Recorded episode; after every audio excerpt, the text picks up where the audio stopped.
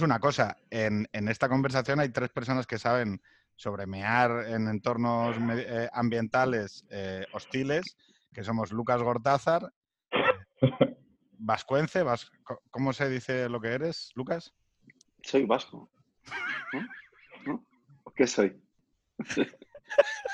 No, ¿Qué vascuence no soy. Vascuence no soy, porque no hablo, porque no hablo euskera, pero vasco sí. Euskaldun, es Euska- Euskaldun, sí. Euskaldun. Luego estaría mm, eh, Colungaman, Pachi, que está yo. en Washington, eh, conversación En trasa- Washington. otra vez una conversación transatlántica en extremo centro.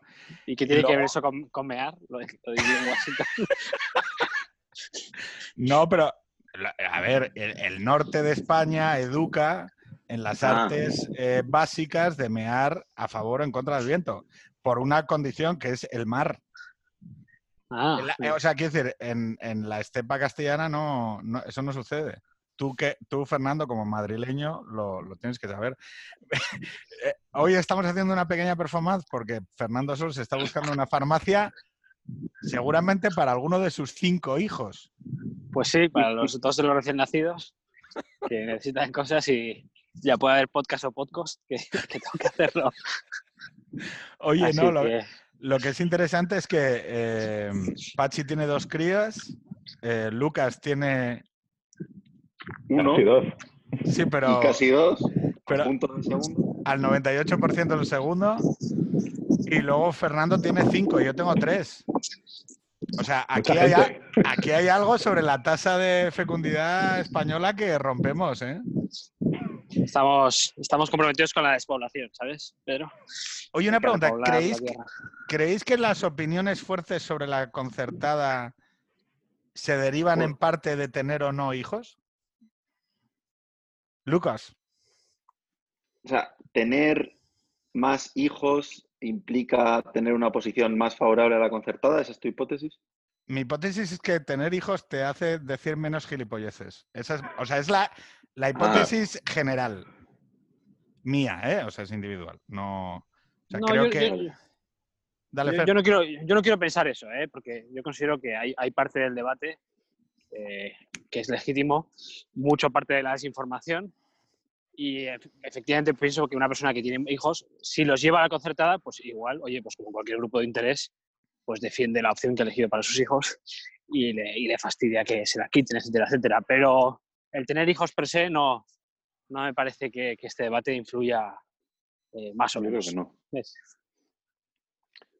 Pachi. Una vez, así. una vez Ah, tienes, Pa- tienes- Pachi, Pachi dice, bueno, espera, espera. Que hay un punto. Lo, lo vives distinto, ¿no?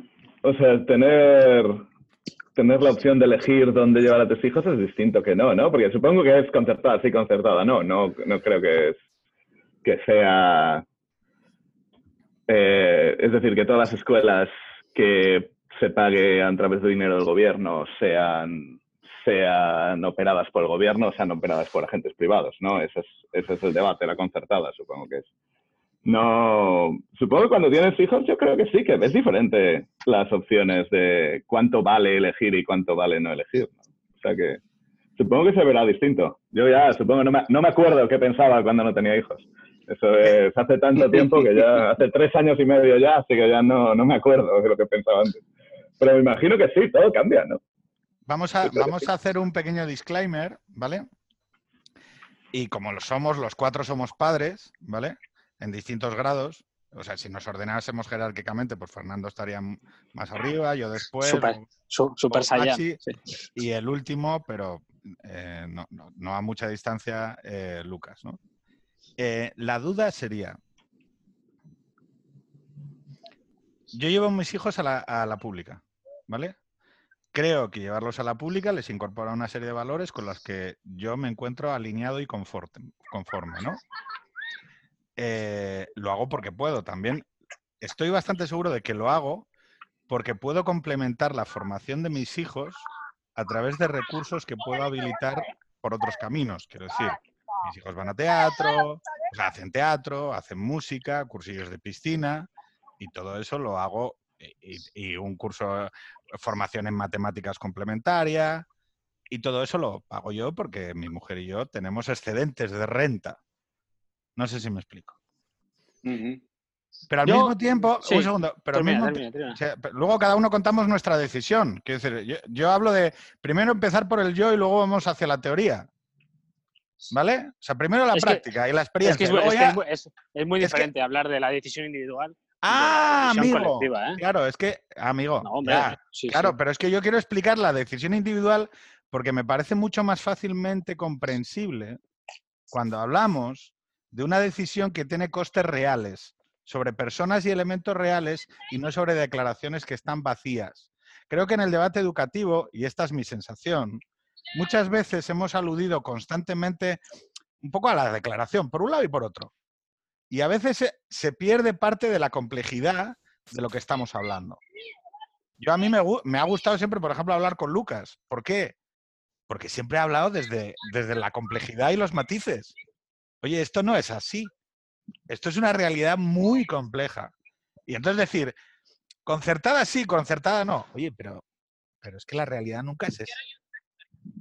La realidad es que yo puedo decidir mandar a mis hijos a la pública porque tengo un montón de condicionantes que me permite hacerlo. Y habrá otra gente que tome la decisión bajo otros eh, paraguas o otros árboles de decisión. Y yo lo único que, todo esto viene motivado a que puse un hilo y me acabaron llamando nazi, segregacionista, David Duke. Solo por decir que entendía las razones de quienes llevan a sus hijos a la concertada y que no me parece algo que esté sustancialmente mal. ¿Por qué tiene que estar mal? Dejo pasar no la solo palabra. no está mal, sí, no solo no está mal, sino que es una cosa que está reconocida en la Constitución, que es la es el elemento del probablemente la ley más difícil de pasar que se ha pasado en democracia en educación, que es la LODE, del año 84-85 con Maraval, eh, porque incorpora, digamos, al sistema miles y miles de centros y, y porque, digamos, es parte del juego, es parte del juego en todas las comunidades autónomas. Yo creo que aquí una decisión que tenemos que tomar en este debate es si vamos a hablar de Madrid o vamos a hablar de España. Porque Madrid No. es el caso particular, muy particular, de una realidad muy particular, que no aplica necesariamente a Aragón, a Asturias. Asturias, eh, es que yo conozco la realidad de Asturias. Macho, en Asturias la clase media está la mayor parte en la pública. ¿Y en Madrid no? Qui- qui- Quiero decir, oye, si queréis hablamos de a qué decisiones se enfrenta la gente.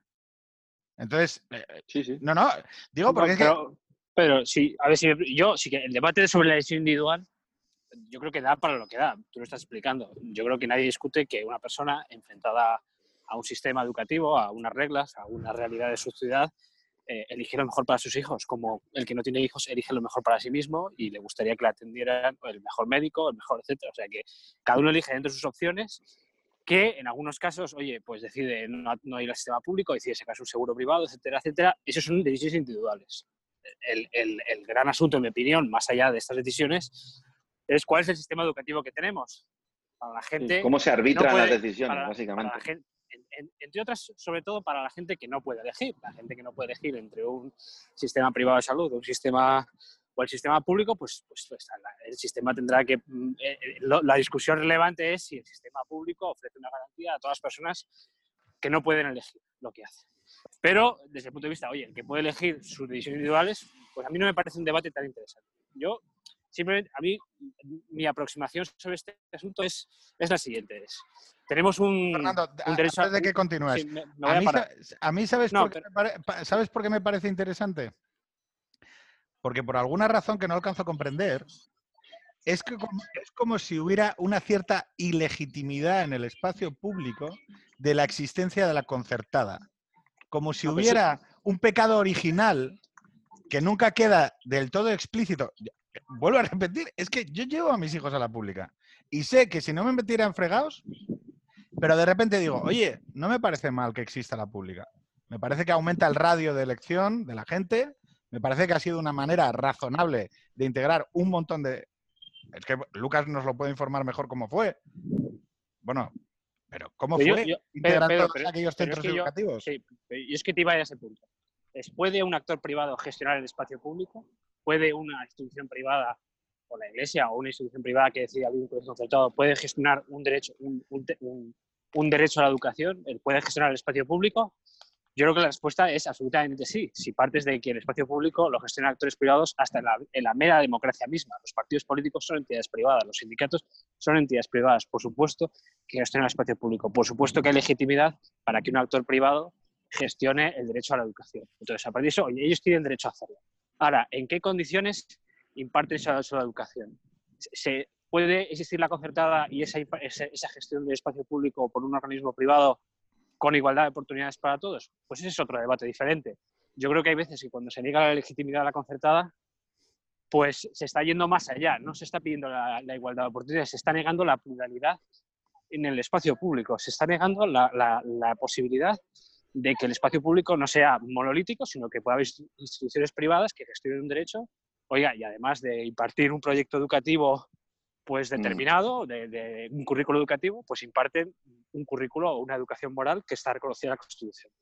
Y luego, este segundo, y luego hay un segundo debate que es el de la igualdad de oportunidades, que ya pues Lucas mm. seguro que podemos entrar después, que es, oye, estas diferencias entre una red pública y concertada garantizan la igualdad de oportunidades o no la garantizan. Y si no la garantizan, qué hay detrás, ¿no? Y, bueno, yo lo dejo para que hable Lucas, pero, pero me parece no, que pero el debate, lo que apunta Fernando, yo creo que es interesante, porque si a ti una persona de izquierdas le preguntas, ¿usted está a favor de que haya conciertos, pero que en vez del 75% de los mismos los gestionen entidades religiosas, esté gestionado íntegramente por cooperativas? ¿A, usted le ¿A usted le parecería bien que exista concertada? Y una buena parte te dicen, Sí, bajo ciertas condiciones no tengo problema. O sea que esa cierta pluralidad de la que habla Fernando, yo creo que se puede cuestionar. Es decir, que la gestión en 75%, 70%, bueno, ha bajado un poco, pero vamos, entidades religiosas, pues bueno, no es exactamente plural y yo creo que ese es un elemento de crítica razonable. O sea, que... Hay libre entrada, ¿no? Bueno. O si no, eso sería el problema. O sea, si hay demanda, Claro, el, acceso a un concierto depende de, unas, de una financiación mínima, de una relación positiva y buena con la administración y el partido de turno. O sea, los conciertos se dan bajo una cierta, una cierta posición de poder, recursos y relaciones. Sí, pero no son, Lucas, no son problemas consustanciales a la existencia de, la, de un concierto. ¿eh? O sea, igual que puede, haber corrupción sobre un concierto, sobre la privatización de hospitales, y, eso, pues eso no tiene nada que ver con si está bien si un hospital público lo gestiona una empresa privada, todo lo que no son los servicios médicos. Yo separaría un poco los, los, los, los, dos debates de, oye, si hay cosas particulares. Una cosa que has apuntado es de qué se necesita para abrir un concertado. Pues mira, hay una cosa que se necesita, que es la inversión inicial para construir el edificio de un colegio. Un colegio concertado, o bien está construido pues, del siglo XIX o siglo XVIII, como el de muchas otras religiosas que recibieron el concierto, o si una persona o institución religiosa o no, decide abrir un colegio, tiene que aportar el capital inicial para construirlo. Y ese dinero nunca se lo va a compensar la administración en el concierto. Y ese es el origen de las famosas eh, cuotas o donaciones y tal, prohibidas expresamente por la ley. Pero estás consumiendo temas a una velocidad de vértigo. O sea, es que, quiere decir, vas caminando en dirección a la farmacia, pero no tenemos. Está, todo, cerrado. no tenemos por qué tratar todos los temas a ritmo de maratón. ¿Sabes? bueno, yo, simplemente No, es que, eh, mira, una cosa que le quería preguntar a Pachi es, Pachi, ¿tú conoces el sistema educativo asturiano? Menos, porque yo me crié en Madrid, o sea que yo conozco, yo soy ah. también producto de tal. Mi abuelo es el de Colunga, yo ya estoy trasplantado. ¿Crees que, por ejemplo, en Asturias, hablando de lo que preguntabas, pero, el pero la concurrencia es libre? No. En Asturias, por ejemplo, la gente vota un sistema político legítimamente que restringe los conciertos educativos y que apuesta de manera clara desde la Administración por un modelo de prestación pública. Entonces, ¿qué implica eso? Pues que, hombre, que si pueden atenuar en la medida de lo posible la aparición de nuevos conciertos, también causados por una crisis demográfica de caballo en Asturias, pero los conciertos en Asturias, los colegios concertados en Asturias tienen siempre una muchísima mayor demanda de que la provisión de plazas les permite concertadas. Entonces, yo creo que una cosa muy importante que decía eh, Lucas y que yo creo que le acredito constantemente al debate público español es el puto madrileñismo. O sea, todos los debates se miden en la dimensión madrileñista del término. Oye, tío, no es así. O quiero decir, pero digo, tanto para un lado como para otro. Es decir, es que aclaramos hablando de la concertada como si la concertada madrileña fuera el todo que juzga toda la situación de la concertada en España. Y es que es de coña. No, el caso de Madrid es muy particular. Es muy particular porque antes del año 2000 había mucha menos concertada. O sea, si tú quitas Madrid del mapa, la concertada y la proporción de alumnos que tiene en los últimos 40 años es constante. Mm, ha habido alguna variación, Cataluña ha reducido un poco. Entonces, Madrid tiene esta historia de la concertada eh, y que es una apuesta, entiendo yo, por, por, digamos, eh, eh, reducir el gasto educativo, básicamente. O sea, es, ahora es, una, es, una, apuesta a la administración. Pero Lucas, ¿es una apuesta a la administración o una apuesta de los padres que demandan ese tipo de Hombre, bueno, uh, todo pues depende, depende de hasta dónde la llevas. O sea, hay zonas de la ciudad donde hay un 60% de concertada en la ciudad de Madrid, ¿no? Entonces, pues, claro, eh, todo ¿En qué zonas? ¿En qué zonas? Eh, Norte, sur, este, oeste. ¿Pero qué son? Distritos, más vulnerables o menos vulnerables?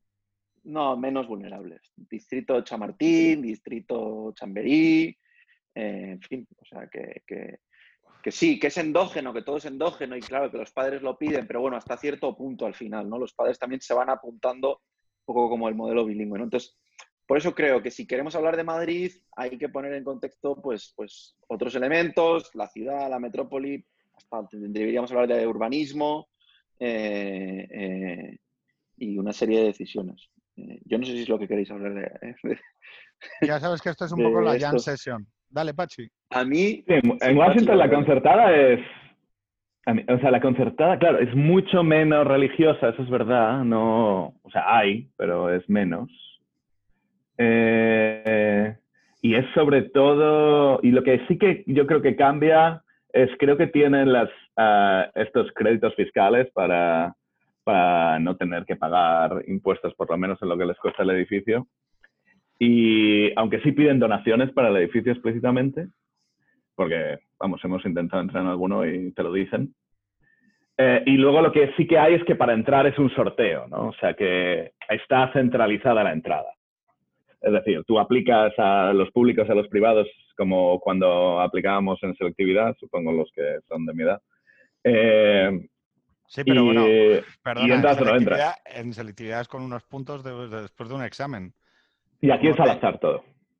y aquí es simplemente al azar. Es decir, a ti te, dan un. Se sortea quién entra, qué número te toca y cómo se sortearía la nota en selectividad. A mi hija le toca un 10, pues es la primera que elige. Y, no hay criterios de zona ni de hermanos. Hay criterios de zona para los públicos, solo.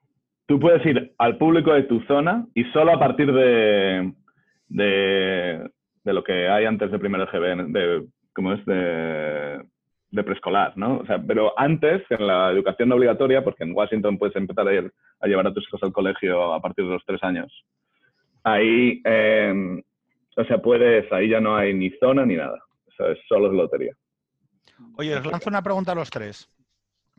¿Creéis que la concertada, ahora ya aislamos Madrid, ¿vale? O sea, eh, con carácter general, mejora el sistema de educación español en su conjunto? Mejorar desde un punto de vista del aprendizaje, mm, yo creo que históricamente no. Creo que la concertada da una respuesta muy importante al sistema educativo en los 80, porque le ha permitido incorporar a mucha más gente a la vez. Eh, es decir, toda esa demanda que había y en términos de acceso, pues sí, la contribución es muy importante. O sea, no se podía montar un sistema de acceso universal sin la concertada y en ese sentido la contribución es grande.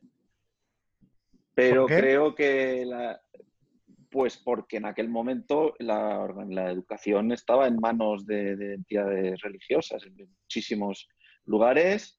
Y bueno, en el País Vasco estaba el tema de las icastolas, que también acabaron en Navarra convirtiéndose en conciertos pero, pero digamos, se les incorpora para que el sistema público pueda seguir avanzando y se puedan crear plazas públicas. ¿no? Eh, es decir, que no estén en, competición esas plazas públicas, sino que es para atraer a más gente. En términos de valor agregado, en términos de aprendizaje, lo que sabemos de las pruebas es que no, la concertada no marca la diferencia. Ahora bien, la concertada yo creo que tiene una ventaja para las próximas décadas muy grande sobre la privada, privada y sobre la pública. Y sobre todo las concertadas que funcionan en redes. Paradójicamente, las concertadas religiosas que se organizan en órdenes religiosas. ¿no? al funcionar en red, los jesuitas, los no sé qué, los no sé cuántos, pues les permite tomar unas decisiones muy importantes relativas a la innovación, que es la diversificación del riesgo. Es decir, tú tienes 20 o 30 centros educativos de los salesianos por toda España que deciden conjuntamente adoptar una metodología y al hacerlo en red, eso significa que lo pueden hacer dos o tres, que pueden pilotarlo, que pueden eh, explicar lo que funciona o lo que no y que por tanto esa inversión no tiene un coste, digamos, de sistema, sino que, que, permite aprender. Esa estructura de red, que es un poco lo que yo creo que le falta a muchos centros públicos y allí donde son capaces de trabajar en red eh, se notan siempre muchas mejoras, le da una ventaja a la concertada también sobre la privada, ¿no? La privada son centros privados, ¿Algún ejemplo de pública que trabaja en red que puedas dar? aquí en San Sebastián, los centros públicos Amara Berry de primaria, fue un referente durante los 90 y los 2000, ¿no? que, han, que han marcado toda una tendencia y que han sido al final objeto y deseo de escolarización de muchas clases medias en, la ciudad. ¿no? Eh, pero fíjate lo que estás diciendo. Uno, que lo que busca, es que es la hostia, es que lo que está buscando eh, muchas veces una clase media es que la educación de tus hijos pues, sea innovadora o tenga un determinado proyecto o que le incorpore unas determinadas competencias, porque sabes que van a tener que, competir en una... Hoy hemos visto una publicación sobre movilidad social. Y claro, tú no eres un aristócrata que digas, no, es que mi hijo, uh, ¿qué es lo que busca muchas veces la gente cuando se mete en la, en la concertada? Busca ese tipo de modelos. ¿Por qué la pública no los ofrece? Ala, seguir, seguir con el debate. Sí, no, Pachi, si quieres. Yo iba a decir, yo, creo sobre eso, o sea, eso es sobre el lado de la oferta, pero también hay algo sobre la demanda de la gente que incluso puede ser no, no académica en el sentido que puede estar no medido por los scores en los test. Que eso también, como la, como la escuela no es solo las notas y la preparación y la adquisición de skills para luego trabajar, sino que también es otra cosa, de relacionarse, de que también puede, o sea, tener más variedad puede ayudar, ¿no? No, y esto sí que me parece muy interesante lo que dices. De...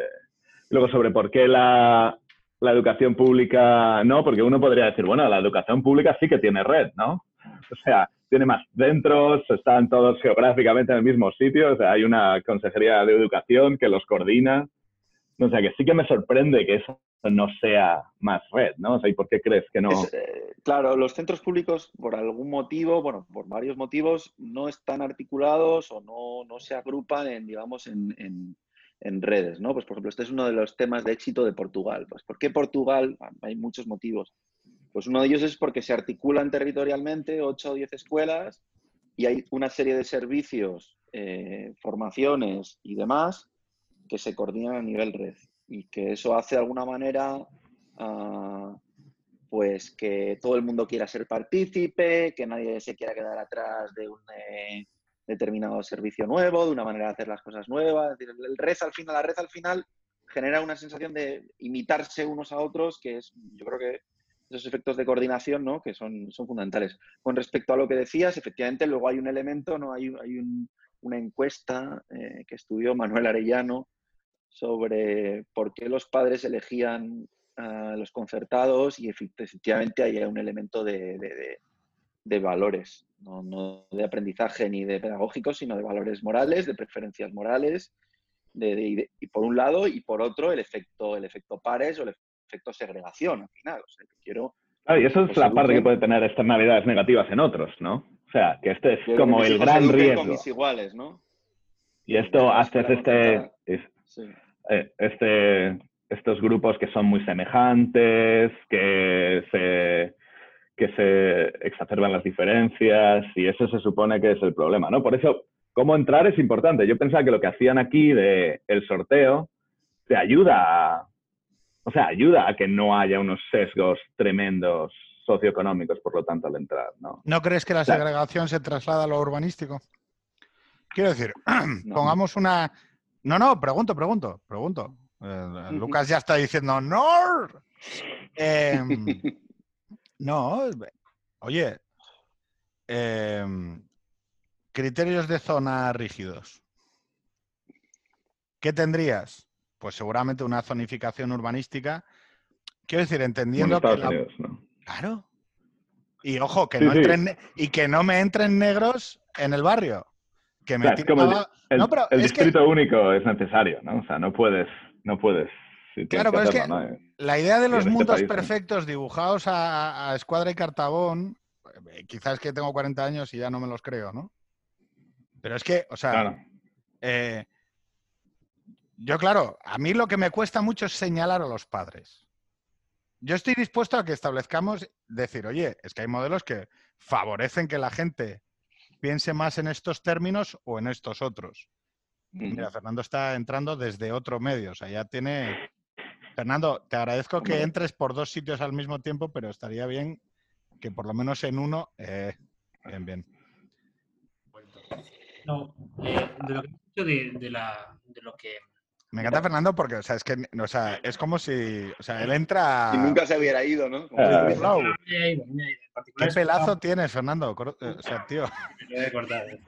No, el tema es de, de por, qué, de por qué la gente elige la concertada. ¿no? Y yo siempre he hablado con Lucas de, de algunos elementos muy concretos que son elementos de la gestión de la concertada de los que podría aprender la pública. Lucas ha apuntado a uno que es el de que es el, del- el de las redes de colegios, las redes de centros, el aprendizaje colectivo. Yo creo que hay otros dos. Uno es el de la estabilidad del profesorado, ¿no? la, la autonomía que tiene el centro para conformar su proyecto educativo, para elegir a sus profesores Totalmente. le dota una estabilidad al proyecto que hace que muchos colegios, oye, pues pregunta en, en- en- en la sí. guindanera sobre los menesianos, es decir, que tienen un- están mucho más enraizados en el barrio muchas veces de lo que están los colegios públicos. Y luego un segundo elemento que puede parecer accesorio, del que ya empezó a aprender la pública, que es el hecho de, de- de- de concentrar en el mismo sitio físico desde la educación primaria hasta el bachillerato, educación secundaria, bachillerato. ¿no? Cosa que ya empieza a hacer algún colegio Y público. que los centros hagan comunidad con el barrio. Es que Claro, con el barrio. Pero claro, Es esa que- ventaja es de, que que es- un- es- de llevar a un niño con cero, con, con tres no es años, tan complicado, joder. 18, pues es una ventaja competitiva que tiene la concertada Sí. que, que a muchos padres pues, les, les puede parecer atractivo que el tener que romper en un determinado momento, eh, sobre todo en entornos urbanos, ¿no? Pues en Mm. el tener que romper a lo mejor y llevarlo a un instituto, etcétera, etcétera. Mm. Ya no te cuento si a lo mejor es una zona rural donde que hay poca concertada. Los horarios, Fernando. El tema de los Sí, horarios. tema de los- Claro, es que es-. La jornada, la O sea, de verdad es tan difícil de entender. O sea, de verdad es tan difícil de entender. O sea, de- o sea, quiere decir, no, es que no, no quieren tener a sus hijos educados con, con moros y con negros. Oye, tío, mira, iros a tomar por culo. Lo siento porque yo pongo los No, tacos y vosotros pero- la razón. Pero claro, es que es de coña. O sea, na- que No, es que se entiende que en los horarios, la conciliación, la eh, necesidad de que un centro haga comunidad en el distrito, la continuidad educativa o el modelo educativo afectan a la decisión. ¿De verdad es tan difícil de entender? Bueno, no solo no es difícil de entender, sino que eh, yo lo que he defendido siempre es que estos elementos que tiene la escuela concertada los tenga la educación pública. Que la educación pública tenga mayor autonomía de los centros para configurar su proyecto educativo, mayor para contratar a su profesorado, mayor estabilidad, por cierto, menor rotación del profesorado y desde luego todo el mundo integrado en el mismo edificio y, mayor amplitud de horarios. ¿Qué capacidad, tiene, ¿Qué capacidad tiene un centro público para eh, una abstencionista, una absentista? Os pongo casos reales, ¿eh? Una absentista que tengas en plantilla, o dos, que los lunes y los viernes se fuma las... Y es que está, ese es el- ese es el- ese y es está extremo, ahí- generación ahí- tras generación jodiendo a los mismos niños del mismo colegio. Ese es el caso extremo. Hay algo mucho más básico que se llaman los concursos de traslado, que conocerás bien.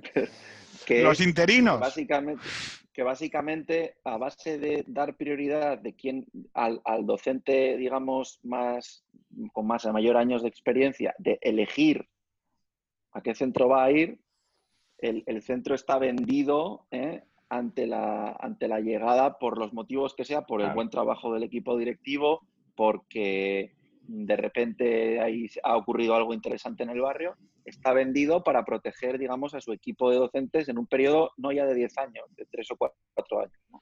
Entonces, eh, la pena de muchos centros públicos en España, y aquí además no hay excepciones, porque yo esto lo he oído en Cataluña, lo he oído en Andalucía, es que los grandes proyectos con grandes equipos directivos, gente joven enchufada, el mayor riesgo eh, no depende de ni, si hay un abstencionista, es que el propio sistema les da, les, les, les, protege, no les protege para poder tener un personal estable durante un tiempo suficiente para desarrollar su plan.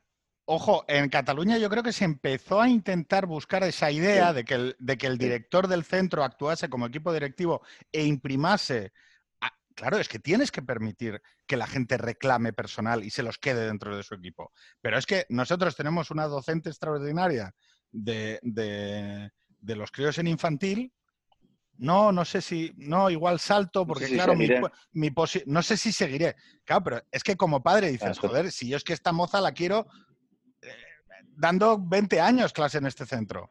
Y probablemente su directora o director sabrá perfectamente que es una persona muy capaz y querría por encima de todo que siguiera el año que viene. ¿Y quién es la fuerza resistente? ¿Y quién es la fuerza resistente a esos cambios? ¿Lo decimos también? Pues la fuerza resistente a esos cambios eh, es que hay una serie de, conflictos no resueltos que se, se negocian todos a la vez o no se pueden negociar todos uno a uno. Ya, eh, y, si empezamos con el debate, y si empezamos en esa negociación con el debate de, no, es que yo, mi posición maximalista es que concertada sí, o concertada no, pues no sé, no se avanza. Si realmente vamos, en la, por poneros un ejemplo, en la comisión del Pacto Educativo malogrado de 2017, Eduard Bayori, a quien yo respeto mucho las cosas que ha hecho en educación en Cataluña, eh, dijo todo esto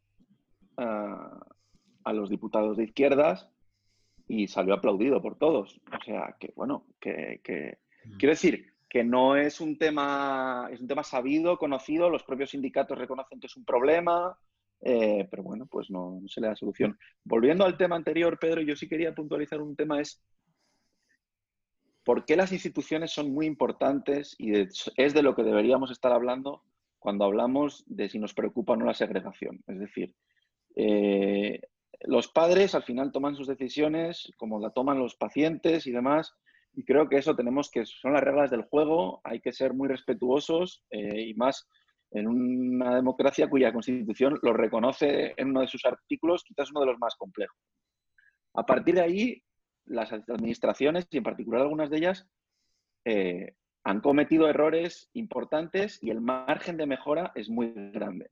Por ponerte un ejemplo, hablabas de la segregación residencial. Bueno, en el estudio que hicimos para la, para la Ciudad de Madrid con los datos de las admisiones y tal, vimos que sí, que la segregación residencial dentro de los 21 distritos o 19 distritos de la ciudad explica un 60% de la segregación socioeconómica, pero el 40% restante se produce dentro del barrio, es decir, la segregación dentro del barrio, de los 10 centros o 5 centros que hay en el barrio, se amplifica en muchos casos por cómo son las reglas del juego. No por cómo eligen los padres, sino por cómo son las reglas del juego.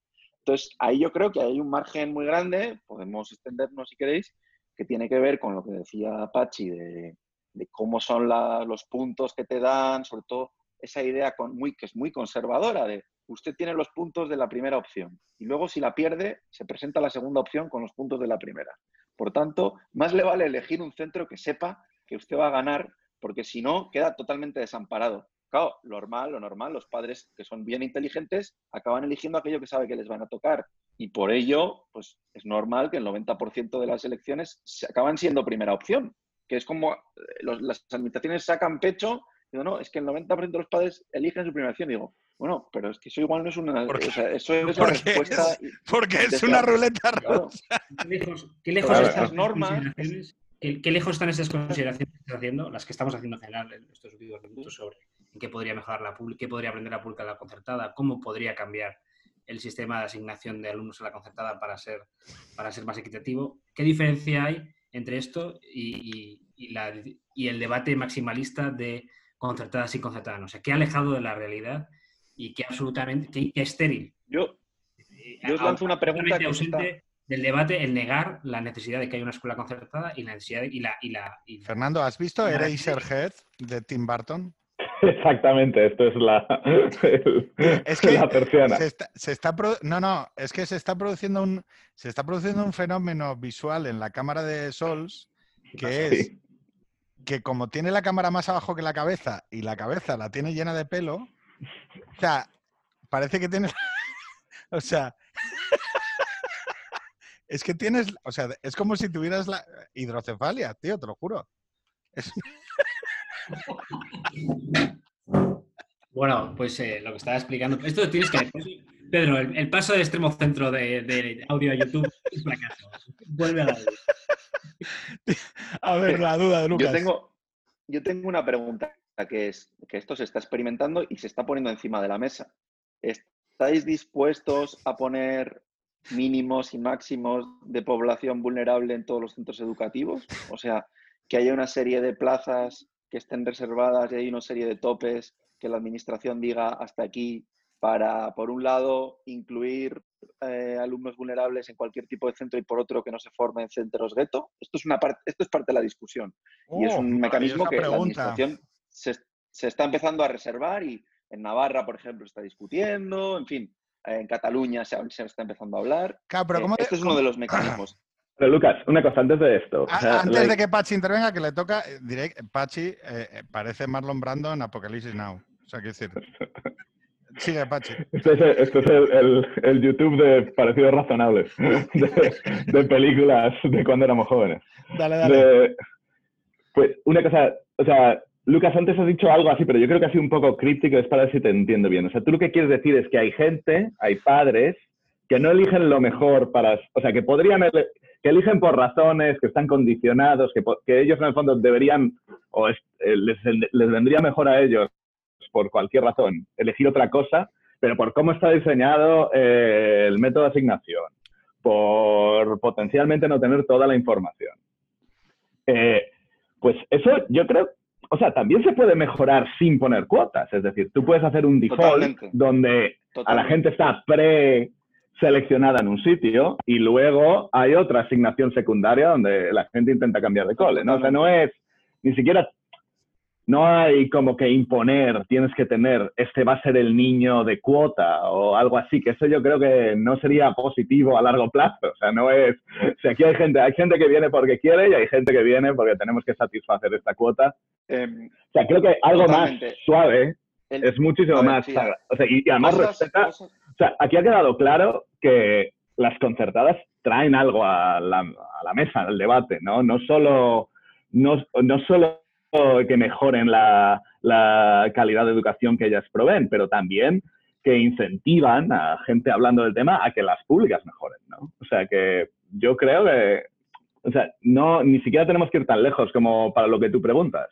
Con un método de asignación ex, ante que sea como una default para corregir estos sesgos, pues podríamos tener esta mezcla que se supone que quiere todo el mundo. Entonces, Tenemos, tenemos un Lucas. sistema de todos, sí, de todos los que hay, como en el mundo de la teoría de los juegos, porque esto es un problema de asignación, que es muy poco eficiente, es decir, la gente no pide lo que quiere y a la vez genera desigualdad. Pues porque este juego conservador al final hace, hay una historia en Barcelona, esto se estudió, ¿no? Que, que los padres de rentas altas se la juegan a tope entre Claro. el mejor público o la opción de salirse a la privada. porque tienes outside option. ¿no? Y eso siempre lo vas a tener. Tienen esa otra- Entonces, todos estos mecanismos sabemos que no son eficientes, es decir, realmente no, no satisfacen la demanda real y a la vez podrían ayudarnos a, a mejo- a reducir un poco la segregación.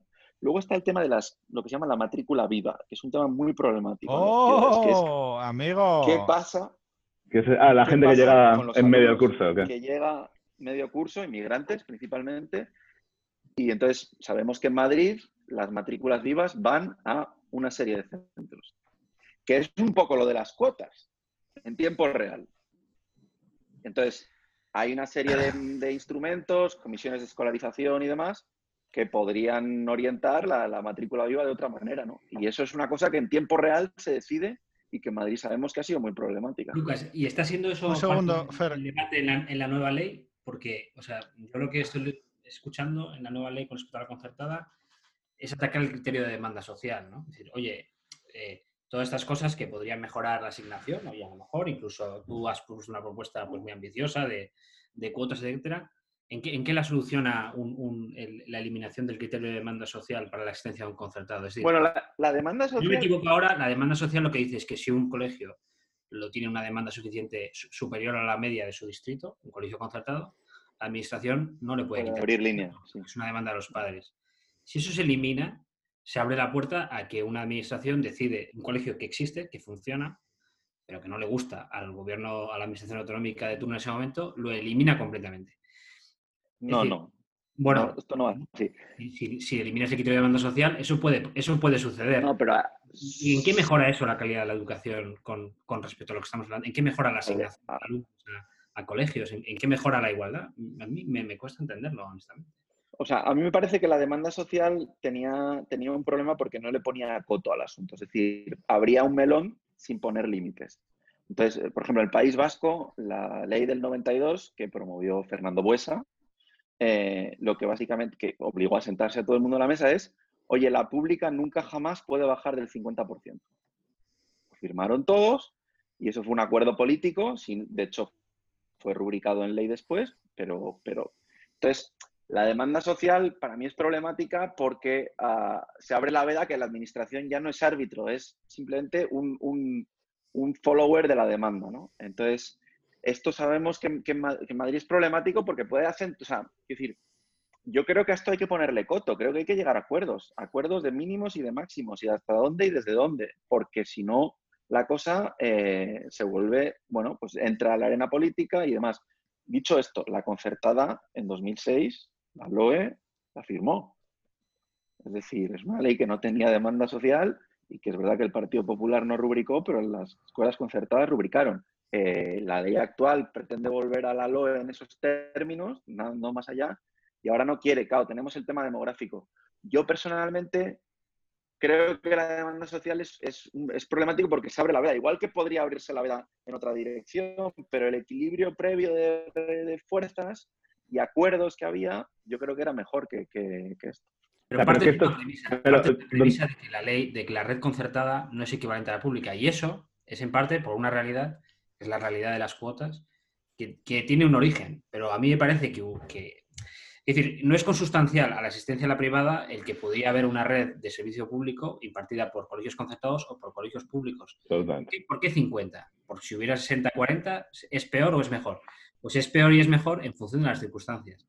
Yo sí te reconozco que no, puede, no sería adecuado un sistema donde la concertada cobra cuotas generalizadamente y que eso fuera eh, y que un padre no pudiera elegir entre un colegio público porque no existe un colegio público en su zona. Claro. Pero ahí eso me parece más un problema de las cuotas que de que, de que por qué no va a haber una red de ese, por qué no va a haber un, un, un distrito donde haya mayoritariamente educación concertada. A mí me parece que el problema de las cuotas es algo que el sistema concertado debería resolver y que claro. le permitiría competir o por lo menos mostrarse en el espacio público en igualdad de condiciones a la escuela pública en, en cuanto a impartición de, del servicio de educación pública. También, pues a lo mejor atendiendo a más alumnos vulnerables, etcétera, etcétera. Son cosas, igual que hemos hablado antes de lo que la pública podría aprender a la concertada, lo que la concertada debería hacer para mejorar su función de servicio público. Pachi, dale, que querías intervenir. Sí, no, yo, y otra cosa que sacaba Lucas, el tema, este es, o sea, ¿cuánto hay aquí de economía política de, de no vamos a abrir este melón porque entonces tenemos que ceder en este otro paso? O sea, ¿cuánto hace nuestro sistema de decisión de esto? llevar de, de, cómo, de cómo decidimos cuál es la política pública que se implementa, nos hace llevarnos a un equilibrio menos eficiente. ¿no? Porque una de las cosas que parece es que en estos temas es imposible llegar a un acuerdo sin, sin tener estas vacas sagradas que no se pueden tocar. ¿no? Y esto es, o sea, esto es más un lamento, no tengo ni ¿A qué te refieres con vacas sagradas? Pues quiero decir, por ejemplo, estos temas, ¿no? Lucas acaba de decir, eh, bueno, eh, el criterio de demanda social, eso es mejor no tocarlo, hemos llegado a un acuerdo anterior de un 50% de pública, pero claro, esto pone otros constraints de que parece que hay un quid pro quo, de que solo cambiaremos esto si me dan esto otro que también quiero, aunque no sea para aumentar la eficiencia del sistema.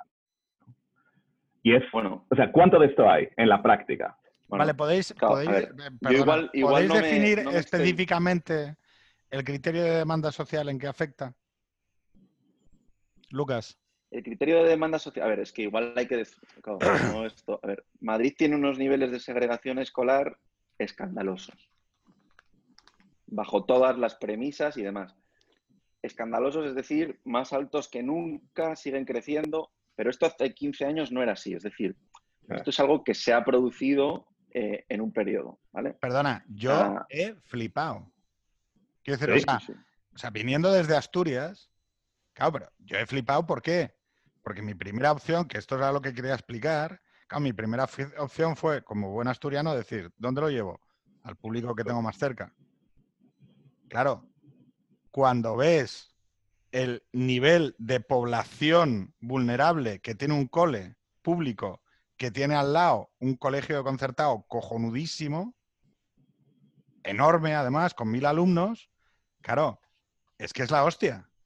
Porque, o sea, eh, esto que estáis hablando vosotros de segregación, de porcentajes de, de población, claro, afecta a la dinámica del cole.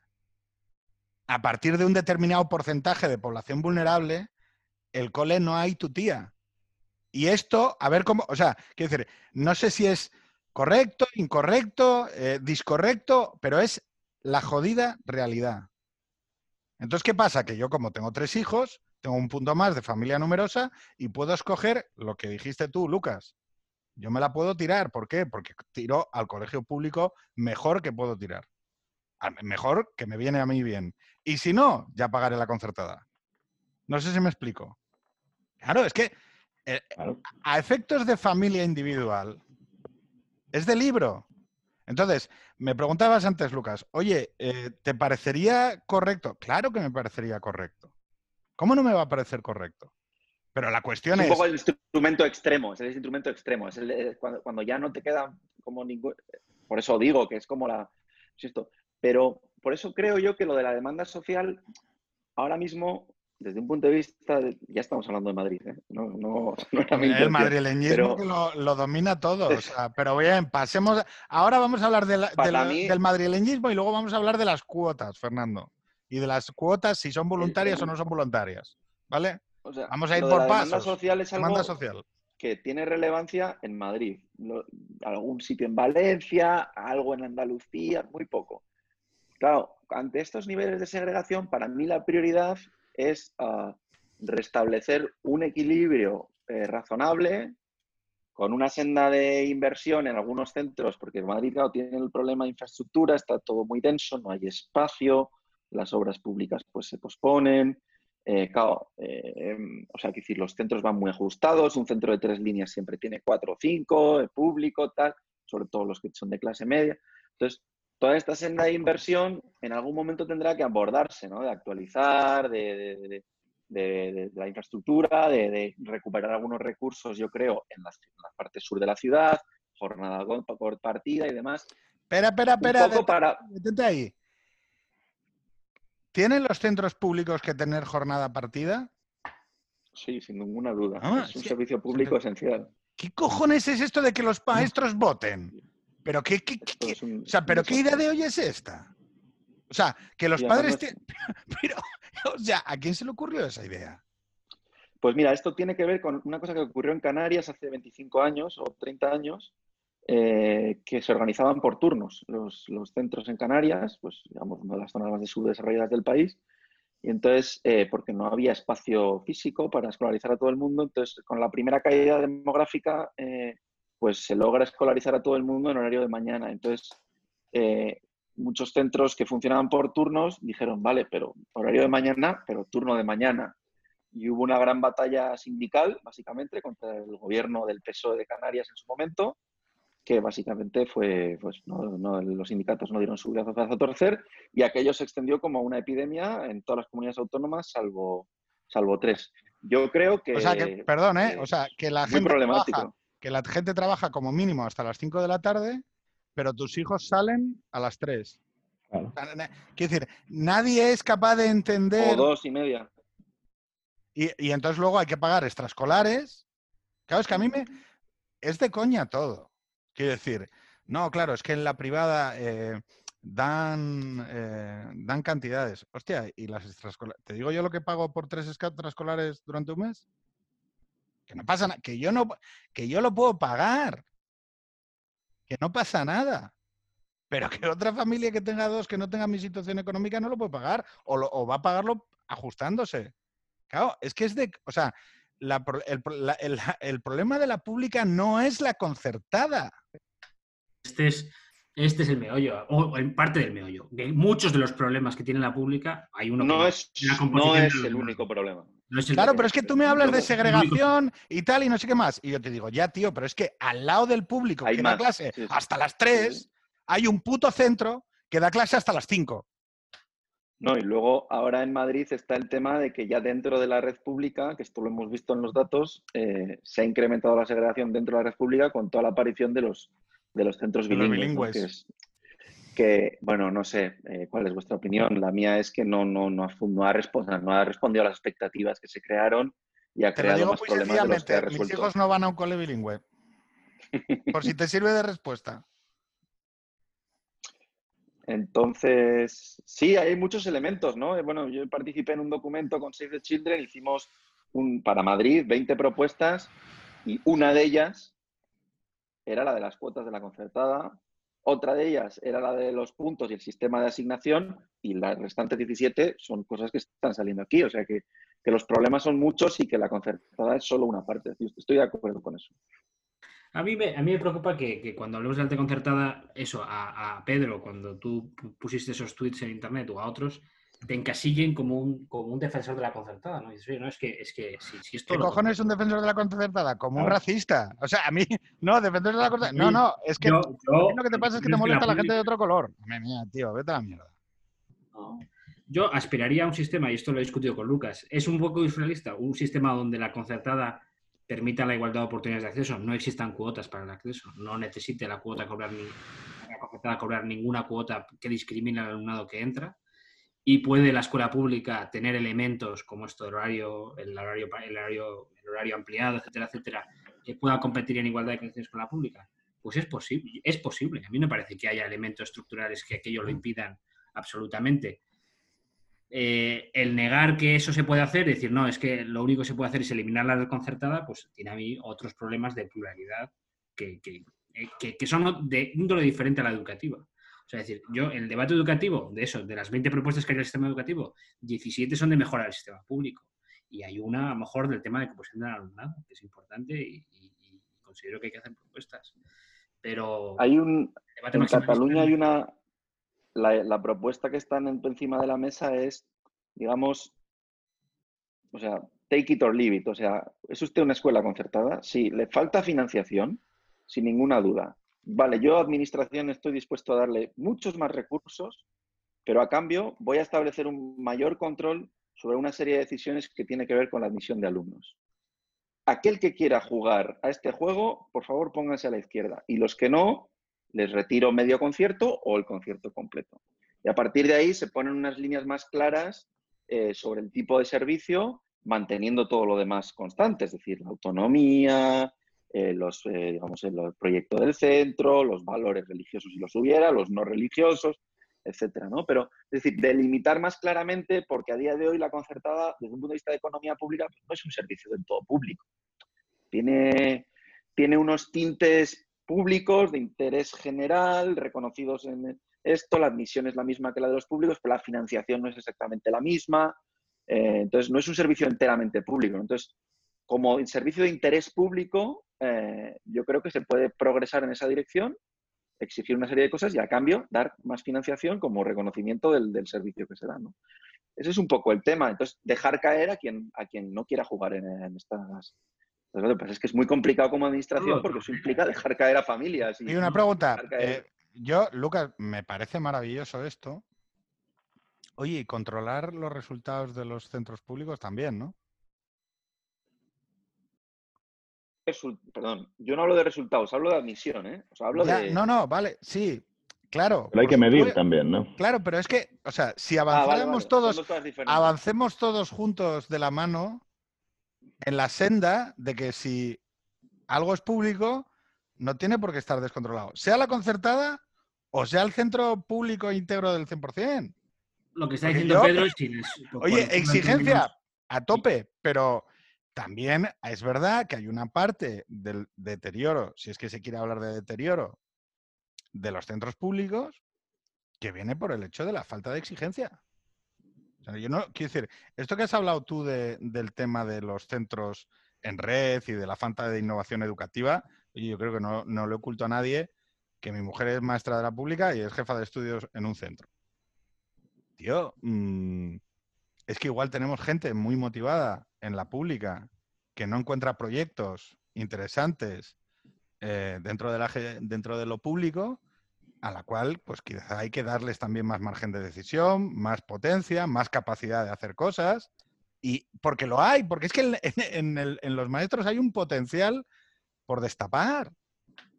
Y es que, o sea, son todo cosas frustrantes porque es como decir, oye, tío, si establecemos un diálogo dialéctico en donde, no, yo las infraestructuras educativas solo se las voy a pagar a la pública y eso automáticamente va a hacer que mejore, pues te diría, mira, igual sí, ¿no? Pero me parece que es muy miope.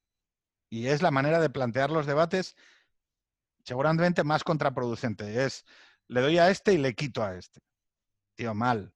Mal porque además estás generando ya un antagonismo cuando lo que tú tienes que tratar de buscar es otra interpretación. Otra interpretación. Una interpretación que cuando hablo con vosotros tres, que no estáis tan cabreados como yo, pues sí que oigo y escucho y digo, oye, para adelante. Pero es que no estamos hablando generalmente en, en público, no estamos hablando de eso. Estamos hablando de atizar prejuicios. Estamos hablando, ojo, que hay que controlar y que hay que, por supuesto, hágase, coño, hágase. Mm. Pero claro, no, primero, no insultar a los padres por tomar decisiones que muchas veces son absolutamente racionales, que ya, es que me parece la hostia. O sea, es decir, oye, no, es que tú tienes que, y si no, no, no, no lo digas en voz alta y no lo digas en público. El tema de las donaciones, que es espinosísimo. Resulta que eh, en Twitter uno diciendo, ah, no, es que los engañan porque esa educación... ¿Tú, o sea, ¿tú crees que un- una familia que va con sus hijos a la, a la concertada está pagando engañado? O sea, que no sabe, es, es, es gilipollas. Está pagando 300 euros al mes porque no sea, es tontito. No, eso es ilegal. No. Lo saben todos y lo hacen. ¿Nos parece bien o nos parece mal? Adelante. Yo voy a decirlo, me parece mal, pero tiene un origen muy determinado. Es eh, el concepto establecido para colegios e instituciones que ya existían y no previó la opción de que un colegio, un proyecto empezara de cero en un barrio nuevo y se financiara la construcción del edificio. Pero Eh, ¿por qué está mal la donación al centro? Están, bueno, ¿Qué primero es lo porque que hace que es esté una mal? barrera, econo- No, es una barrera económica al acceso. se establece como barrera de acceso. Y entonces estamos hablando de que la educación concertada es un prestatario de un servicio público y que decimos que es bueno, que es bueno que una entidad privada puede, por, tema de pluralidad, gestionar el espacio público. Sí, lo que yo indubitadamente y creo que, que cuando hablas con, con muchos directores de la concertada o gestores, es esto es una barrera de acceso, pero es una barrera de acceso que me veo obligado a poner porque el Estado no me financia el coste de la plaza educativa cuando yo lo parto. Por lo tanto, No es si solo la no infraestructura, ¿eh? también la es que plaza. no puedo, no puedo ejercer mi, mi actividad profesional. Entonces, mi Y el servicio distinto, ¿no? Vosotros decís que dan más horas, ¿no? claro. Los profesores de la concertada cobran menos que los profesores de la pública y trabajan más horas. Pero ni siquiera con Pero eso. ese dinero, per- perdona, ¿ese dinero va a beneficios? No, son entidades sin ánimo de lucro. Son sin ánimo de lucro, ¿no? Entonces, ¿ese dinero a qué va? Al pagar la A financiación, del cubrir costes y actividades. en particular la construcción del colegio. No, pues por ejemplo, una escuela concertada se ve obligada a, cobrar un coste muy grande, muy por encima del coste marginal, las actividades extraescolares. Saben que están cobrando abusivamente unos servicios extraescolares para cubrir gastos eh, básicos. En algunas comunidades autónomas, por cierto, los sindicatos han presionado mucho y a día de hoy el número de horas lectivas y salario en algunas comunidades autónomas de personal docente en concertadas es igual o casi igual que, que en públicas. En esto, esto se ha ido, hay, una convergencia. Justo al final, después de la crisis se ha, se ha convergido. Pero yo creo que esto del, del dinero faltante, digamos, ¿no? que pueden ser mil, dos mil, tres mil millones de euros, al final es como un equilibrio del que no podemos salir. O sea, la administración se ahorra unos impuestos, las familias que pagan lo hacen cómodamente, se lo pueden permitir, es poco dinero. Y los centros ya se han acostumbrado a funcionar así, como que todo el mundo está en un statu quo de que es difícil salir y que esto. Si. No, pero es que es la que hostia. que ser así. Esa es la cosa, ¿no? Repítelo otra vez. Es que el Estado, O sea, anualmente, gracias a que la gente de la concertada está tocotó metiendo pasta- pas- pastita en una organización sin ánimo de lucro que se llama colegio, se está ahorrando mil, dos mil o tres mil millones de euros al año. sí, ver, es que Pero es las hostia. escuelas concertadas, muchas de ellas están cómodas en esta situación. Cuando les dices, ¿está usted de acuerdo con que yo le pague la diferencia, eh, pero a cambio? Y entonces ahí ya mm, algunas te, pon- te fruncen el ceño, otras te dicen, sí, por favor, rescáteme. ¿sabes? Entonces, eh, quiero decir que no, no es solo una cuestión de Estado, pero bueno, la administración aquí claramente, y, lo- y luego hay administraciones y administraciones. Hay administraciones muy pagadoras de la concertada, el famoso pago delegado, que se ¿Cómo? lo toman súper en serio. Explícalo. Eh, bueno, el pago delegado es, es, digamos, el concepto de pago de nóminas delegado a los conciertos por parte de la administración para que esas nóminas lleguen a los, al personal docente. No son contratados de la administración, son contratados de, los, de las entidades privadas, pero el pago de salarios está delegado por la administración. ¿vale? Entonces, digamos, esos sistemas de pagos, no solo de conciertos, sino de pagos de nóminas, están muy cuidados en algunas, en algunas comunidades autónomas. ¿no? Eh, están- llevan años y años de, teoría, de, práctica y error, de prueba y error, hasta llegar a un sistema razonable. Pero sí es verdad que, son dos, dos, dos mil, tres mil millones de, euros de, brecha de, financiación. Entonces, claro, cuando hay que repartir el- los, los, eh, dineros de la reconstrucción, que por otro lado son las comunidades autónomas las que deciden eh, en ejercicio de su autonomía, y entonces hay que repartir, digamos, pues ante un sistema infrafinanciado en muchos aspectos, pues claro, la bronca se monta, ¿no? Porque, porque Estás hablando de 3.000 Todos sobre tienen 50.000 de gasto. de 2000 y pi- 2100 es un poco las estimaciones que hemos hecho alguna vez sobre 50.000 de gasto, pero 2100 solo para No es 3 tanto, 18, O sea, qui- quita la, quita la educación superior, que son casi 10, 8.000 millones de euros. Ah, claro. claro. O esto es sobre y 40.000. Quita el, Bueno, 0 a 3, quita el 0 a 3 también, que es semiprivado y es otra historia. ¿no? bueno, eso sí que es otra historia importante. Pero sí. Pero Pero- importante no, o sea, pero- no, eh, eh, perdón que voy a romper aquí la, la lanza habitual en mi speech, es, me parece absolutamente indignante que en este país el 03 no sea universal y gratuito. O sea, quiero decir, es, o sea, me parece flipante, o sea, absolutamente indignante e incomprensible que en 2020 todavía sigamos con la milonga de que la gente no, el 03 no queda cubierto. De la misma manera, y voy a, a, a mayores, a mayor abundamiento, que la diferencia entre jornadas lectivas y jornadas laborales no se haya habilitado un sistema que diga, oiga, si yo tengo em, 200, o sea, hay 56 jornadas más laborales en la, en la jornada laboral anual media que lectivas. Y esas 56 jornadas se las comen las familias a pecho, con, con campamentos, con cursos o con lo que sea. Claro, eso es de locos. Julio, exactamente por qué julio no está cubierto. Vale, no voy a decir, no voy a lanzar a los maestros a la huelga diciendo que en julio tienen que abrir los colegios, pero ¿por qué cojones en- no hay en julio, y casi te diría eh, durante el año en formación continua, cursos de formación en los colegios, que tienen infraestructuras absolutamente dotadas para acoger críos, educarlos, darle formación. Vale, no las va a dar el maestro. Pero coño, campamentos, cursos, cursillos de formación, tío. En verano se Si hay evidencia de algo, es del gap que se produce en verano, Amén. de cuánto vale 0 a 3.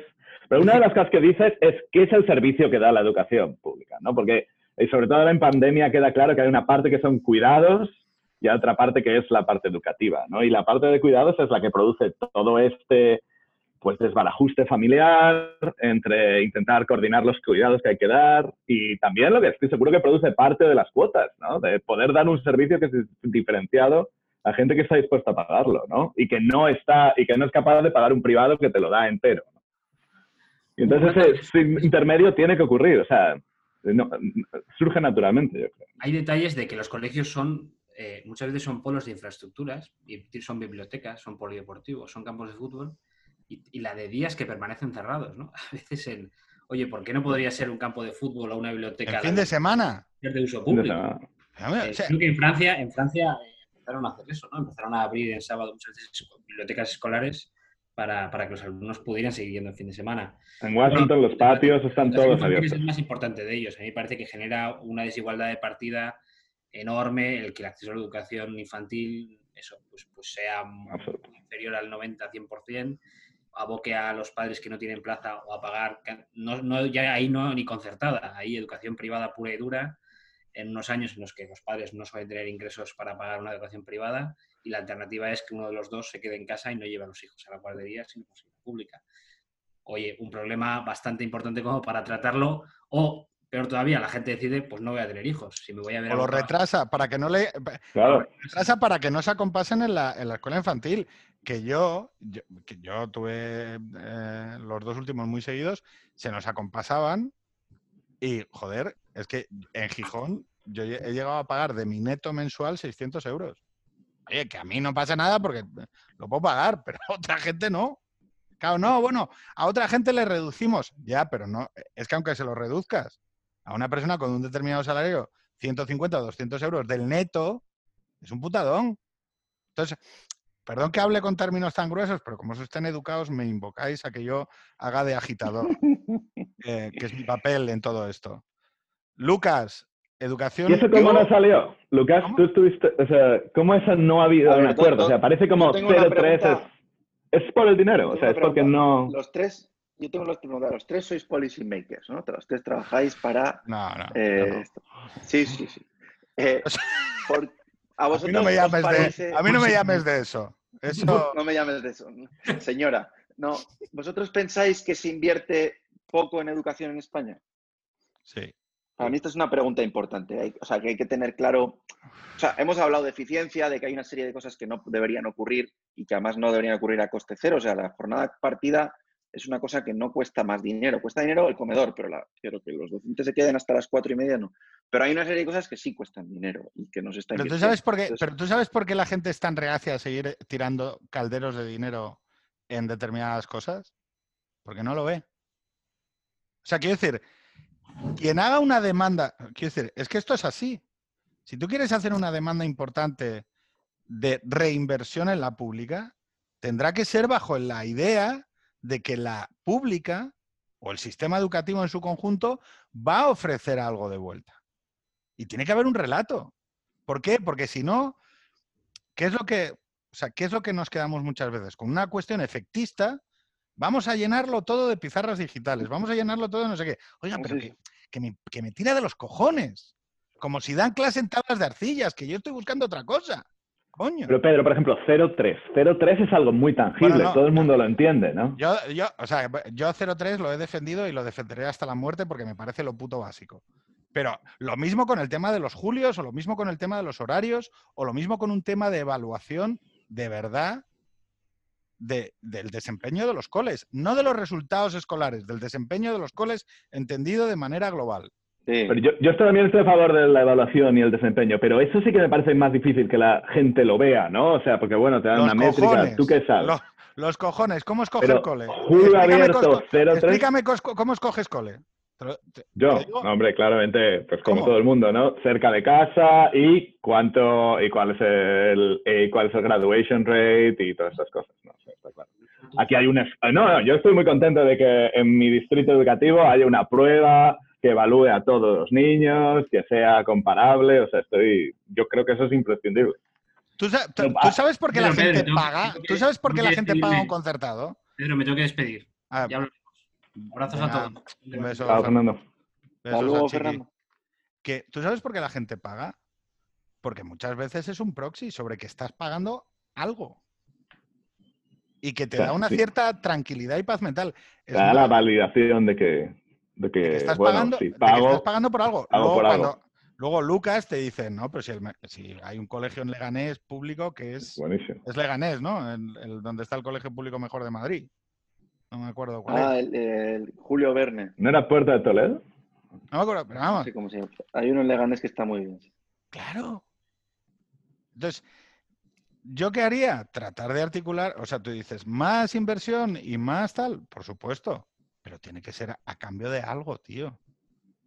Sí, sí, a cambio de un plan, básicamente. A cambio de un plan. Sí, no. has dicho relato, pero yo creo que es un plan. O sea, es qué vamos a hacer con el dinero y qué esperamos lograr con ello, ¿no? O sea, quiero decir que, que no sea, eh, vamos, yo esto lo he dicho en público muchas veces, que no sea para subir salarios. Eh, No, pero mismo- que igual hay que subir salarios, pero igual a no, no- Igual a todos. Claro. Igual a los directores O- tienes que pagarles el doble. O, O tienes que pagarlos, tienes que normalizar a los interinos, en fin, hay una serie de cosas que hay que hacer eh, en las condiciones laborales de los docentes, pero no una subida generalizada de salarios, sino que hay una otra serie de elementos de gasto que tienen prioridad, digamos, en la cola de los problemas, ¿no? Y, entonces yo creo que ahí es verdad que eh, hay otros sectores, digamos, públicos, pensiones, sanidad, sanidad, ahora la sanidad, digamos, yo creo que va a tener un- una, nueva, una nueva ola, una nueva era de, dorada, no sé cuánto va a durar. Creo que aquí la educación está en, en gran desventaja, siempre lo ha estado en España, pero yo creo que ahora lo va a estar más. Creo que se enfrenta a un periodo muy difícil de, falta de, digamos, de confianza pública, de, de movilización de recursos y demás, porque claro, es que esto, la pandemia, ah, lo que ha hecho es, es un ejercicio de transparencia brutal. ¿Se debería permitir que los ayuntamientos agruparan coles bajo modelos y hicieran cosas experimentales? Sí, hay que, yo creo que el, Sí. que el espacio municipal es fundamental. Bueno, Estados Unidos... Claro, ¿no? Es que, Está claro. oye, igual tengo una ciudad que dice, oye, es que yo quiero tener un modelo educativo en mi ciudad. Sí, estamos todos de acuerdo y vamos a tener, eh, digamos, in- imbricarnos mucho en el territorio y vamos a colaborar así con esta serie de organizaciones y espacios públicos, teatros, eh, asociaciones, empresas y, lo tenemos muy claro y así nos vamos a organizar y, y déjenme ustedes estos recursos que yo le prometo estos resultados. Hablamos en dos años o tres años. Y a ver, Lucas, ¿por qué? O sea, ¿tú cómo ves? O sea, la historia de la educación en España no ha sido de éxito en los últimos 20 años, ¿no? Desde, hace 20 años, supongo, yo hace más de 20 años que dejé el cole, pero no, sobre todo la anterior universitaria, no ha sido un éxito, ¿no? Comparada con, o sea, lo de Portugal es dramático, comparado con Portugal, Sí, que está Portugal es muchísimo un peor. éxito. ¿Qué es lo que Portugal es un éxito Portugal? absoluto, ¿no? ¿Desde cuándo? Es un éxito. Desde hace 20 años. ¿Y por qué? ¿Qué hicieron? Pues mm, más inversión, eh, bipartisan agreements, acuerdos de, de políticos entre la izquierda y la derecha, ah, decisiones impopulares y decisiones populares. Por ejemplo, ah, ¿En las impopulares? bueno, pues de alguna manera se puso límites a los sindicatos y a la vez se invirtió más recursos, pero no en aquello que necesariamente querían los sindicatos, sino en otra serie de elementos. Crear lo que se llaman las zonas terri- territorios educativos ah, para una serie de programas para los vulnerables y luego crear un programa, esto te va a gustar mucho, que se llama la... Las iniciales eran AEC, eh, actividades extraescolares en la escuela. Las escuelas en Portugal abren de 8 a 3 eh, con seis horas, ¿vale? Y entonces, eh, en el año 2006 se tomó la decisión de que todos los centros públicos del país, que son un 80 y muchos por ciento, iban a estar abiertos hasta las 5 de la tarde, con servicios eh, extraescolares y de refuerzo para toda la que- población. Es decir, las escuelas es que es natural, ¿no? abiertas O sea, es que es putamente ¿Y básico, cómo no es podemos llegar a este, a este agreement? Porque Portugal no es que se gaste el 10% del PIB en educación, ¿eh? O sea, no gasta menos, no, más que nosotros. Y entonces esto se hizo con sociedad civil, eh, ayuntamientos, algunos profesores. Y entonces, oye, ¿es obligatorio ir de 3 a 5? No, el que quiera. Resultado, Claro. 80% de la población lo usa. No, no, Ah, yo cuando yo hago, digo, hago el 03 universal y gratuito es, oye, no, pero no obligatorio. O sea, universal y gratuito no obligatorio. no. Claro, No, luego con el tema del 11 por 12, por ejemplo, que es la experiencia que yo conozco en Gijón. 12 meses al año, 11 horas al día. 11, pa. 11 por 12. 12 meses al año abiertos los centros en proyectos en colegios específicos que actúan como centro de conciliación suplementario Claro. para las familias en invierno, en O verano, en protección, tal. sí, lo que sea. Claro, es decir, oye, tío, es que necesitas un sitio en, en- en- en una sociedad que se está desestructuralizando a nivel geográfico, que tienen familias móviles, eh, madres, eh, madres familias monoparentales, de las cuales eh, en su gran porcentaje son madres solteras, en situaciones de vulnerabilidad, que Sí, sí. afectan a la empleabilidad, pero ¿cómo cojones no estamos utilizando de punta de lanza? Es que, pensadlo de dos minutos, ¿cómo cojones, ante un cambio social extraordinario que hemos vivido los últimos 20 años, la punta social, la punta, perdón, la punta de la sociedad para abrazar esos nuevos fenómenos que afectan al modelo de familia, a los cuidados, a la incorporación de la mujer al trabajo, a infinidad de cuestiones, no es el puto sistema educativo. Mm. Que Y está el espacio, digamos, la escuela. Escuela como espacio de comunidad, sí, al final. como espacio de, Sí. como espacio de comunidad. Entonces, si hay evidencia, si Pedro no ha encontrado a nadie aquí que esté en desacuerdo, ¿sabes? O sea, ¿cómo es posible que no nos pongamos de acuerdo? No, Tenemos un los vecino que le ha hecho Los perfecto. o sea, portugueses, los portugueses estaban encantados. Yo cuando les estuve, conocí a uno de los, digamos, los responsables del ministerio, ya no, esto es lo que ha salvado a muchas familias durante la crisis. Es un programa que no se recortó. Eh, Claro. No lo toca, o sea, hubo algo, pero no, no se tocó. Hubo ayuda europea y nos lo arreglamos y tal. Y, y han tenido problemas, pero sí. Entonces, España preguntabas, Pachi, Perdón, perdón, ver, perdón, déjame, que- déjame decir una cosa. Mira, eh, eh, Raúl, que me lo explico, el, el tema del IQ. Mira, una de- uno de los problemas que tiene eh, las clases vulnerables extremas que viven en situaciones de extrema marginalidad es que, por ejemplo, la alimentación que tienen acaba afectando a, a la- a capacidades básicas. O sea, mm, tu modelo de alimentación acaba afectando a, co- a competencias básicas. O sea, ya sales, sí. sales desde, o sea, un kilómetro más, para atrás. atrás. Hostia, mm, joder, me cago en 10. O sea, comedores escolares. Es que, es, o sea, es como decir, oye, pero de verdad no es tan complicado. Mm, Y ya están construidos. Entonces, ¿por qué no nos ponemos de acuerdo? O sea, ¿qué pasa? que- o sea, no, o sea, a ver, ¿cómo podemos ir a la comisión del pacto educativo y yo leo en el periódico que, bueno, todo el mundo está muy contento? Tú llegas y dices, todo el mundo, eh, viene y dice que los sindicatos no sé qué y toda la izquierda, estupendo. Entonces, ¿cómo puede ser que no nos pongamos? O sea, ¿por qué usamos esto? ¿Por qué el debate de la educación ahora sea desde el país es sobre no sé qué de los conciertos en Madrid, tío? O sea, que esto no es el problema de la educación en España. Y no hemos ni empezado con la universidad, pero, o sea, ¿qué pasa? Bueno, la- a ver, la universidad tiene una solución que es, ya lo sabéis, que es eh, bombardearlo con un B-52, luego echar un poco de hormigón y ver qué es lo que sale después en un ámbito de, o sea, quiero decir, pero bueno, pues, fundamentalmente es arrasarlo, ¿no? O sea, bueno, esto es una pequeña broma, No, pero, bueno, hay toques de verdad. o sea, como- Hay, sí, algunas facultades sobre todo. Esto, a ver, yo creo que hay esta idea de que no puede, o sea, que necesitas ir haciendo acuerdos poco a poco, porque claramente es, eh, lo de- o sea, la educación tiene una carga política brutal. eh, yo creo que esto viene de la guerra civil, o sea, al final eh, eh, se juntan la ¿Qué ideología, no viene de la guerra civil? las mora- la moral, lo público, lo privado, la iglesia, la desigualdad. Y, entonces, y luego hay una serie de actores muy movilizados con un poder de sobrerepresentación de los colectivos a los que representan, que, tienen, que, que básicamente son muy conservadores todos ellos a la hora de, digamos, de abordar el debate. Y si queréis hago la lista, pero no me voy a dejar a nadie. O sea, editoriales, escuela concertada, sindicatos... Los putos libros de texto, por Dios. ¿Esto es entonces, ahí hay, hay- ahí hay un tema de que, por un lado, no tienes la, oferta, digamos, reformista por parte de los actores. ah, están muy preocupados por conservar statu quo.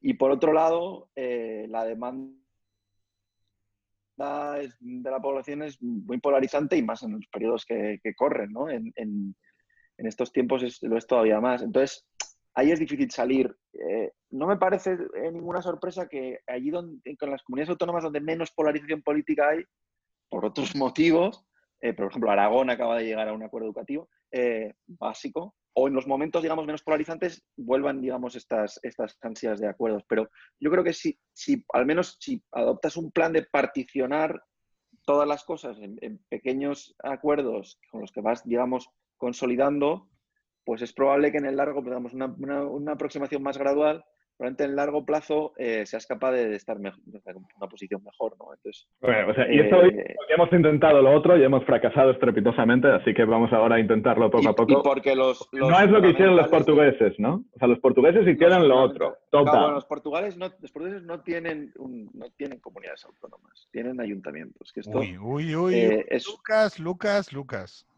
No, pero quiero decir que, que la- que el, el ministerio no es el, es el responsable único de la gestión educativa y O sea, que que no tiene que poner de acuerdo a 17, a 17, nadie. a 17 comunidades autónomas, que yo lo veo positivo, pero creo que desde un punto de vista de país global, esto. Ahora, las comunidades autónomas sí llegan a acuerdos educativos y sí avanzan, ¿no? Pero si tú me dices, a nivel país, ¿por qué no nos ponemos de acuerdo? Claro, porque es que el Ministerio de Estado no tiene competencias prácticamente, más que legislar y las becas.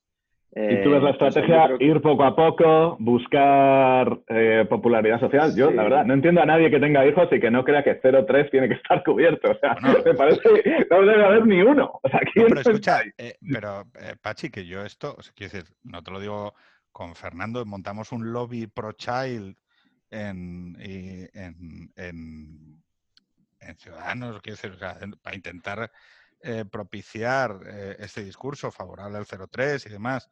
Eh, bueno, lobby, quiero decir, como una cosa de, de ir empujándolo en todo sitio y lugar a ver si em, avanzaba la idea, ¿no? Y es sorprendente porque incluso cuestiones tan básicas como esas te dicen, no, es que esto es de derechas. O esto es conservador. Y dices tú, pero ¿en qué? O sea, ¿bajo qué paradigma o idea extravagante está que el 03, cubrirlo de manera íntegra, eh, se- pueda ser percibido como una idea de derechas o de izquierdas? O sea, me da igual. O sea, es como decir, oye, esto debería ser una realidad social hace 20 años. Sí. Porque es algo acompasado al hecho de los cuidados y los hijos. Pero como cuando te pones a hablar del tema de los horarios, también es como, hay algo, y yo creo que ha dicho Lucas, y con esto ya os voy a pedir el último dilema y, y acabamos, que ya llevamos una hora y pico. Hay algo que ha dicho Lucas que me parece muy importante.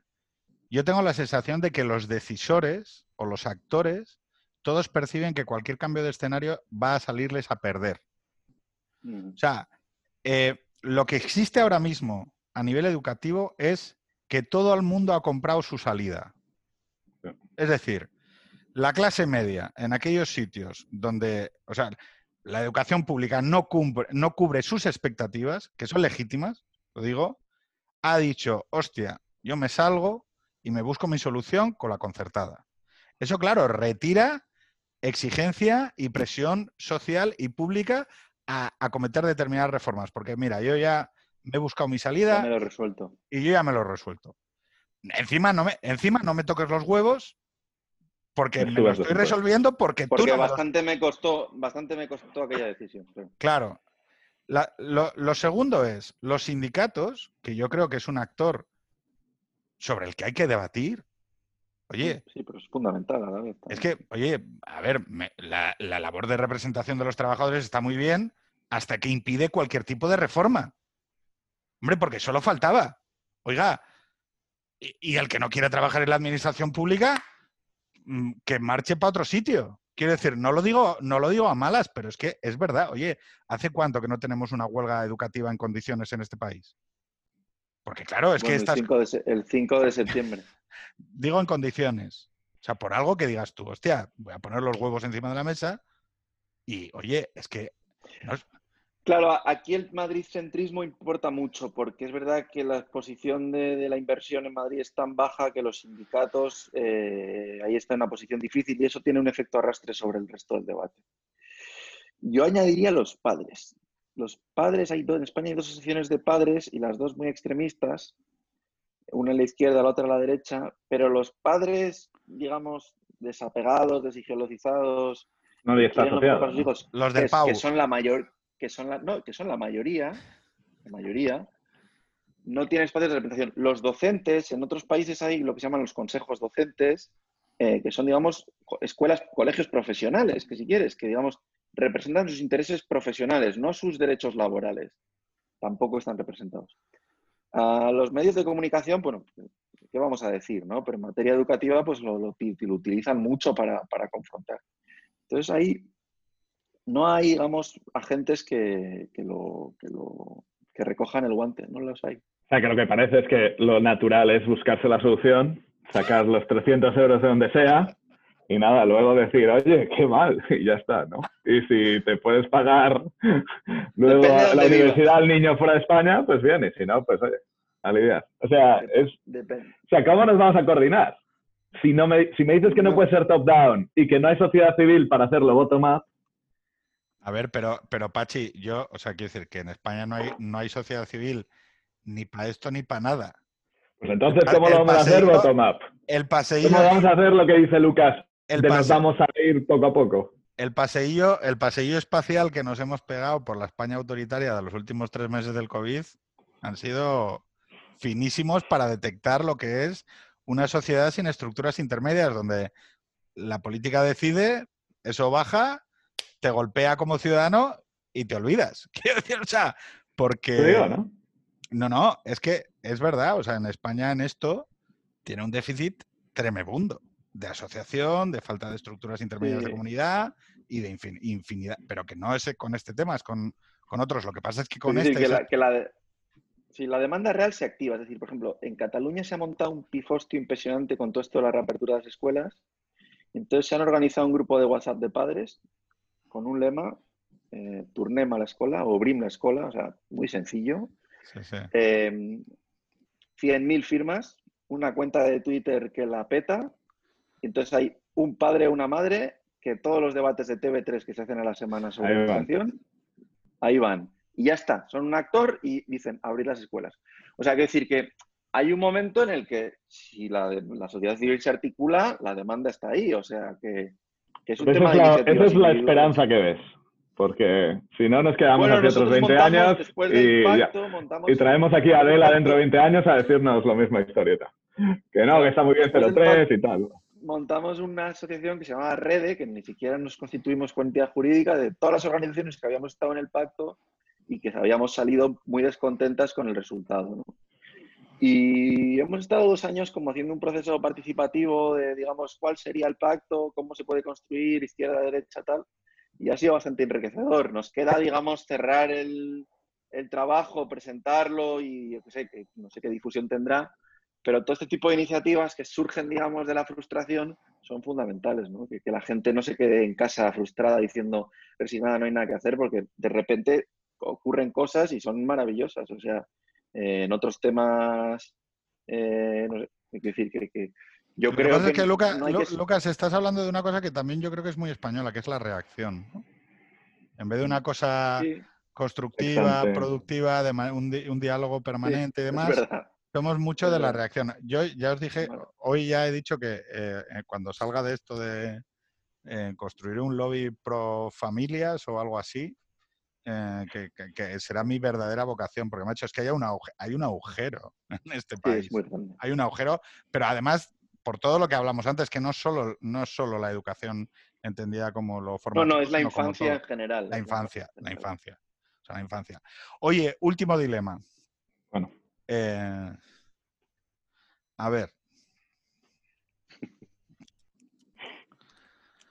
¿Concertada sí o concertada no? Lucas, tú primero, que eres el experto. Sí, con condiciones. Bien. Pachi. Sí, sin duda. Oye, eh, un placer. Muchas gracias por veniros a esta conversación. Un Eh, placer, Pedro. Pedro. Quedamos para la pendiente eh, sobre educación superior y universidades y con, con soluciones incluso even more creative. Y vemos, exactly. La solución va a ser, nos vamos todos a Inglaterra a estudiar. Oye, y Lucas, mucha suerte, ¿vale? Gracias. Que salga Que todo vaya bien. bien el verano. Muchas gracias. Igualmente, luego. adeu, hasta luego. Chao.